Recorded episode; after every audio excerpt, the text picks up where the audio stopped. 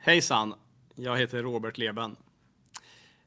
Jag tänkte jag skulle tala till dig lite grann idag under rubriken En god Gud. Eh, jag vill börja med att läsa från Saltaren etthundranitton och vers sextioåtta. Du är god och vad du gör är gott. Lär mig dina stadgar.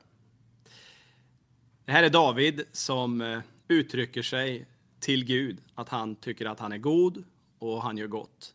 Lär mig dina stadgar. Jag har valt att tro att det som står i Bibeln är sant. Jag har också valt att leva mitt liv som en Jesu lärjunge. Att göra mitt bästa och försöka och uppfylla ja, men min respons på det Jesus och Gud beskriver i Bibeln. Ett beslut som jag är glad och stolt över. En del frågar mig, tror du på Gud eller tror du på Jesus? Och mitt svar är oftast, ja absolut, gör inte du det? För mig är det, natu- för mig är det väldigt naturligt eh, och så mycket lättare att tro på Gud än att inte tro på Gud. Det räcker med att se sig omkring, titta ut genom fönstret här eller gå ut i naturen. Eller dyka ner i vattnet, så kan jag förstå att det finns en designer som har skapat himmel och jord. För mig är det väldigt logiskt i alla fall. Att tro på Gud och Jesus, det är för mig en oerhörd tröst och en vila. Och vetskapen om att jag finns i Guds godhet. Han har tagit emot mig som jag är. Jag duger och är godkänd. Min självkänsla behöver inte baseras på vad jag gör, utan min självkänsla får baseras på vem jag är. Och Gud säger i Bibeln att jag är godkänd, och då kan jag lita på det. Det kanske inte är alltid, alla gånger, allt jag gör som är lika bra, men jag som person, som människa är bra. Jag vet att Jesus älskar mig och jag har tackat ja till hans inbjudan. I Jesus så har jag min källa till liv, kraft, glädje. Och då menar jag inte känslan eller omständigheter som kan påverka mitt humör eller mitt mående, utan då menar jag den här grundtonen av tacksamhet och glädje som kan faktiskt få färga hela mitt liv. Jag har valt att sätta min tillit till honom, till Gud. Bibeln säger att Gud inte har övergett mig och kommer aldrig någonsin att svika mig. Han som är god och gör gott går med mig och med dig. Evigt och alltid. Vilket löfte.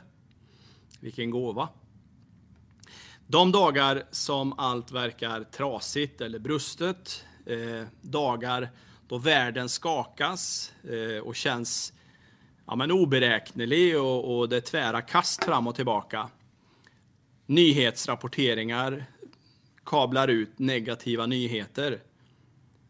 Då kan jag titta i Bibeln och konstatera att Guds godhet består ändå. I Jesaja femtiofyra och tio så skriver profeten så här. Om än bergen rubbas och höjderna vacklar ska min trohet mot dig inte rubbas och mitt fredsförbund inte vackla, säger han som älskar dig, Herren. Gud talade till Jesaja, Jesaja tecknade ner detta och vi kan idag läsa om de löften som Gud gav till människorna. Och de gäller idag. Ibland så blir vi sårade. Ibland så sårar jag mig själv. Ibland så kan ju till och med andra människor uttala sig negativt om skicket på mig eller omgivningen eller hur vi människor är. Men du och jag som tror på Gud, vi behöver inte vara beroende utav det. Den sanning som jag tillhör, den gode fadern som jag tillhör, står över allt sånt. Gud förändras inte och skakas inte. Och jag behöver inte skakas heller för att jag tillhör honom.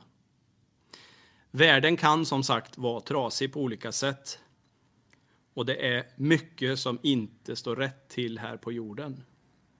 Men du och jag, vi kan få leva i Guds rike, här och nu, men ändå inte. Och så kan vi få förhålla oss till den här dubbelheten i det. Jag får vara ett Guds barn och jag får leva i hans rike. Samtidigt så lever jag här på jorden. Jag, precis som alla andra människor, föds, lever och dör. På jobbet, i skolan, eller vart jag än är, eller vart du än är, så lever vi på den här jorden. Gud däremot är alltid densamme. Hans godhet är inte föränderlig, och kärleken till oss förändras inte heller.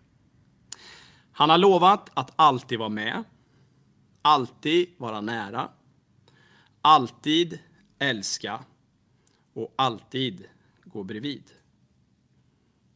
Det känns ganska skönt att uttala sådana ord, både för mig själv och för dig, i tider som dessa. Jeremia, en annan profet i Gamla Testamentet, förmedlar ord från Gud, där Gud säger så här: med evig kärlek älskar jag dig. Därför har jag så länge visat dig godhet.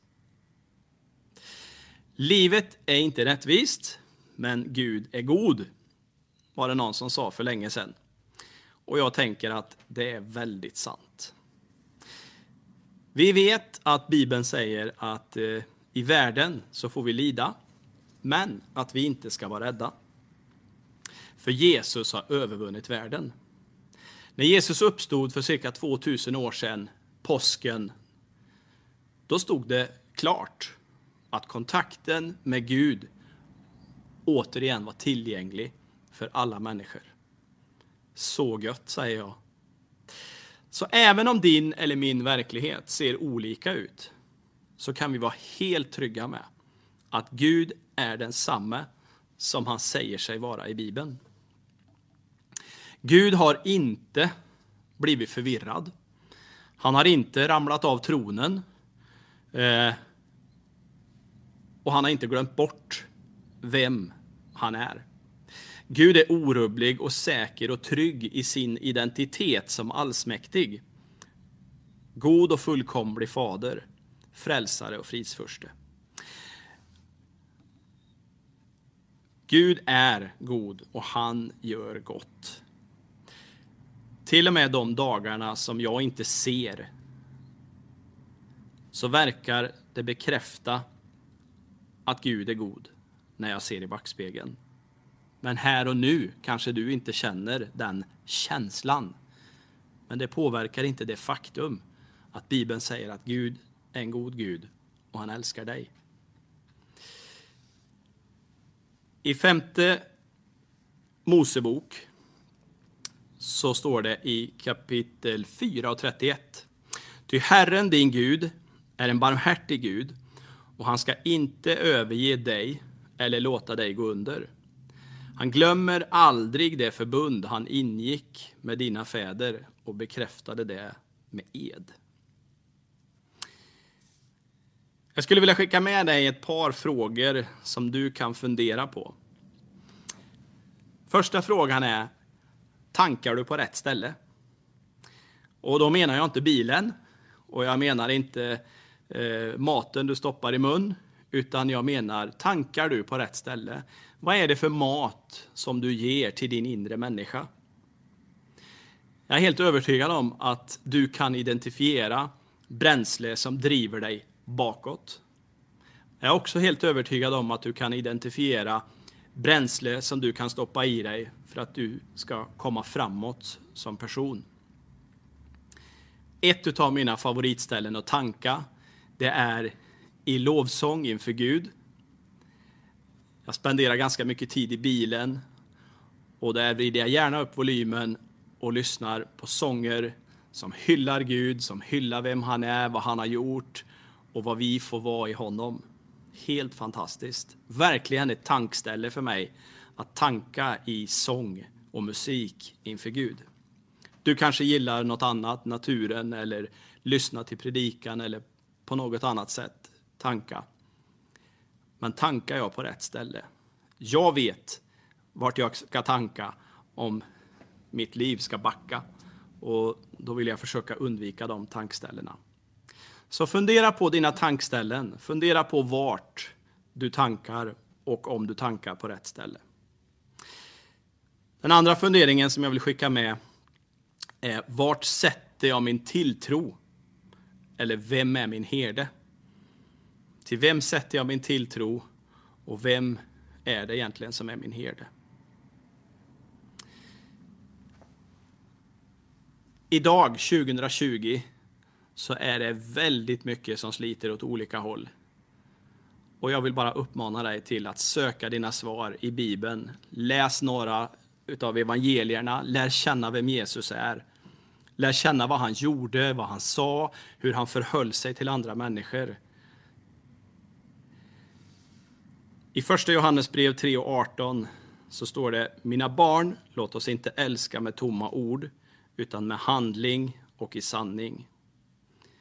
Jag tänker att det är jätteviktigt att jag utifrån medmänsklighet och sanning lever för andra och inte bara för mig själv.